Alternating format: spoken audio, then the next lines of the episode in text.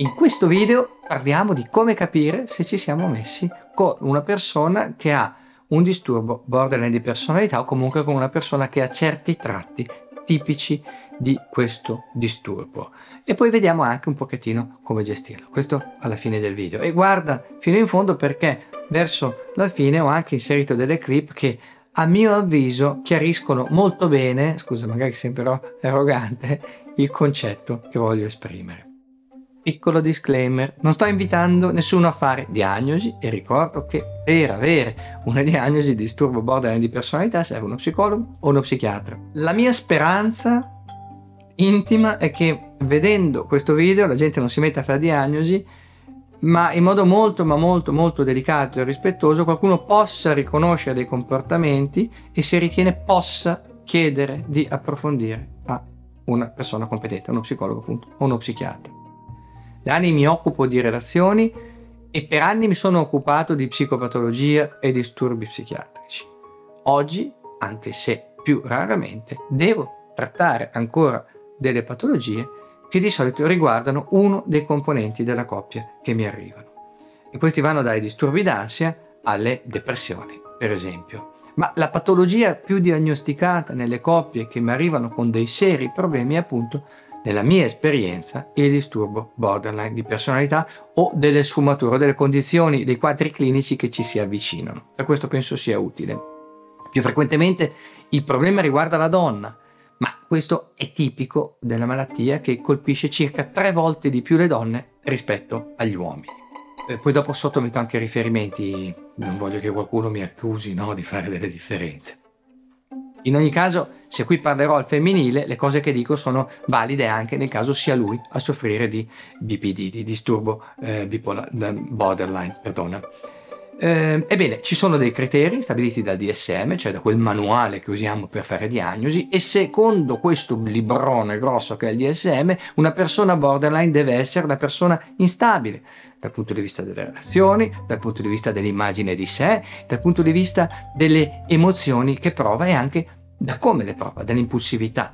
Poi queste instabilità si possono manifestare con un numero eh, finito, secondo sempre la definizione del DSM, mi sembra che siano 5 di comportamenti abbastanza specifici e caratteristici. Tra, caratteristici, scusa. Tra questi ci sono l'instabilità nelle relazioni, appunto, e una persona con questo problema avrà probabilmente avuto diverse storie d'amore, magari di breve durata, piuttosto che poche e lunghe relazioni affettive. Poi, l'altra caratteristica, c'è una tendenza a idealizzare le persone che incontrano e successivamente a squalificarle e anche a svalutarle.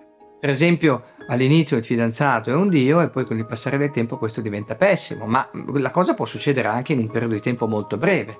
Un momento prima eh, viene osannato, il momento dopo viene denigrato, viene fatto a pezzi. Un'altra caratteristica è l'impulsività. Come dicevo, quante volte il partner in seduta mi dice la mia compagna sembra perdere la testa. Alza la voce, mi dà delle parolacce, si incazza come una iena senza che io possa far niente. Ora, non voglio che andiate a dire che la vostra fidanzata o il vostro fidanzato soffre di qualche disturbo, se magari si incazza delle volte, mi raccomando. Sto solo facendo un quadro e se chi ascolta si riconosce in diversi di questi comportamenti o pensa che il proprio partner abbia diversi di questi comportamenti, ancora una volta dico, allora potete chiedere a uno psicologo magari di indagare, di ascoltarvi. Quindi torniamo alle caratteristiche elencate da, per, per, stabilire un po' quale, quello che può essere un quadro borderline. E oltre all'impulsività c'è anche l'instabilità emotiva altra frase che sento in questi casi è da un momento all'altro per una sciocchezza che di solito aggiungo io riguardo un aspetto relazionale, lei si arrabbia oppure da serena diventa cupa. E questo succede rapidamente e non capisco perché. In effetti l'umore che cambia velocemente è uno degli aspetti che sono utili anche a noi psicologi per distinguere questa condizione patologica da un'altra condizione che si chiama disturbo bipolare, che invece è caratterizzato da un cambiamento dell'umore che è meno veloce.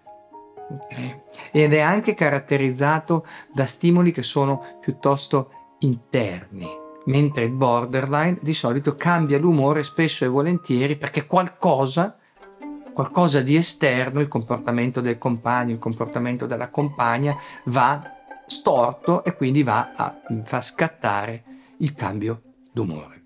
Spesso il borderline si sente per esempio messo da parte, quindi basta un gesto, un qualcosa interpretato nel modo sbagliato per far scoppiare l'emozione negativa. Spesso dice ho l'impressione che il mio partner non si prenda cura di me, oppure ho l'impressione che il mio partner abbia guardato un'altra o tratti meglio un'altra rispetto a me. E anche qui mi riaggancio a questo discorso perché la gelosia è un altro tratto tipico. Ma la gelosia del borderline è una gelosia profonda e mette le radici nella paura di essere abbandonati. Altra cosa tipica del borderline, la paura dell'abbandono.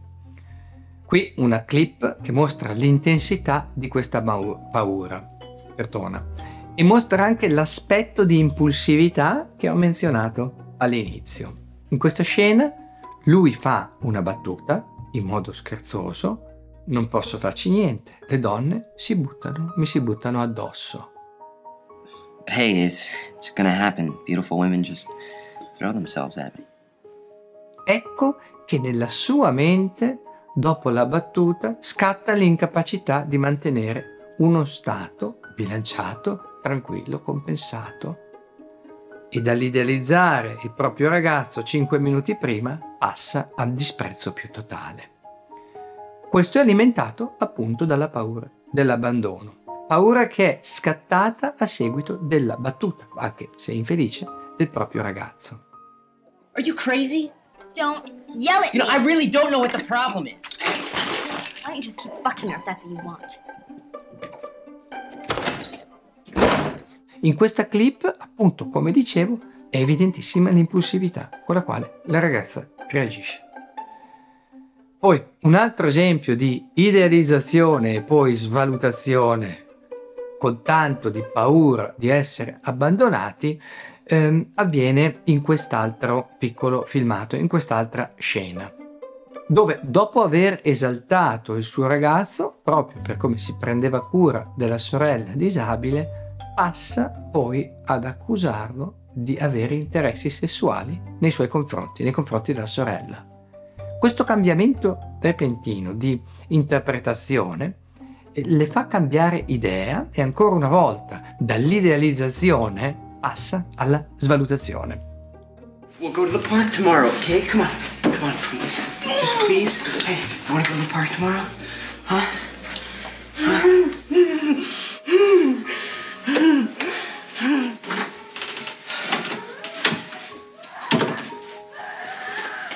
Might have to take her to the doctor. This carries on much longer. I don't know what we're gonna do. What is it?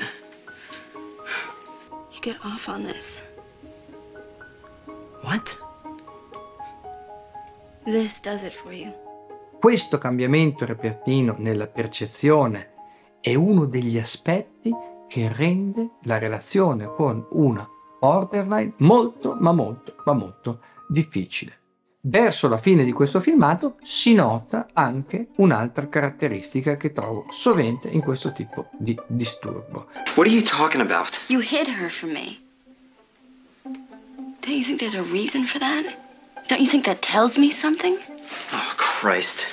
You're some kind of creepy voyeur. You like other people's misery. E questo è il malfunzionamento della loro teoria della mente. Con questo termine in psicologia si intende la capacità di attribuire stati mentali, credenze, intenzioni, desideri, emozioni, conoscenze alle altre persone. E anche se in grado di provare una profonda empatia, queste persone falliscono spesso nell'interpretare gli altri e quello che pensino gli altri, quello che provino gli altri. L'interpretazione degli stati mentali del partner, perché qui parliamo di coppia, è quindi spesso sbagliata, inamovibile e causa di grandi problemi alla coppia. Prova a pensare un attimo, una persona che ha un'idea di quello che tu pensi, è sbagliata questa idea, tu non riesci a cambiargliela. Poi, questo che abbiamo visto per esempio nel filmato è un caso grave. E qui sì che c'è proprio una, una diagnosi di disturbo di personalità, ma nella mia esperienza è molto più, molto più frequente incontrare delle persone che abbiano solo alcuni tratti, magari meno accentuati e anche meno gravi di questi qui che hai visto. E comunque questi tratti rendono molto difficile la relazione. Riconoscere questi pattern pattern, vi ripeto ancora una volta, può aiutare a comprendere che c'è bisogno di aiuto e quindi di chiederlo. La relazione con una persona che ha dei tratti border è molto difficile, ma non è impossibile. Serve extra impegno, serve tantissimo amore, extra empatia e anche una buona dose di compassione. Queste persone di solito hanno una storia travagliata. Eh, dalla ricerca risulta appunto che abbiano avuto un'infanzia traumatica con i genitori, e, dove per infanzia traumatica non intendo che uno debba aver avuto chissà che traumi, ma magari delle relazioni molto difficili con i genitori che magari perdurano se i genitori sono ancora in vita.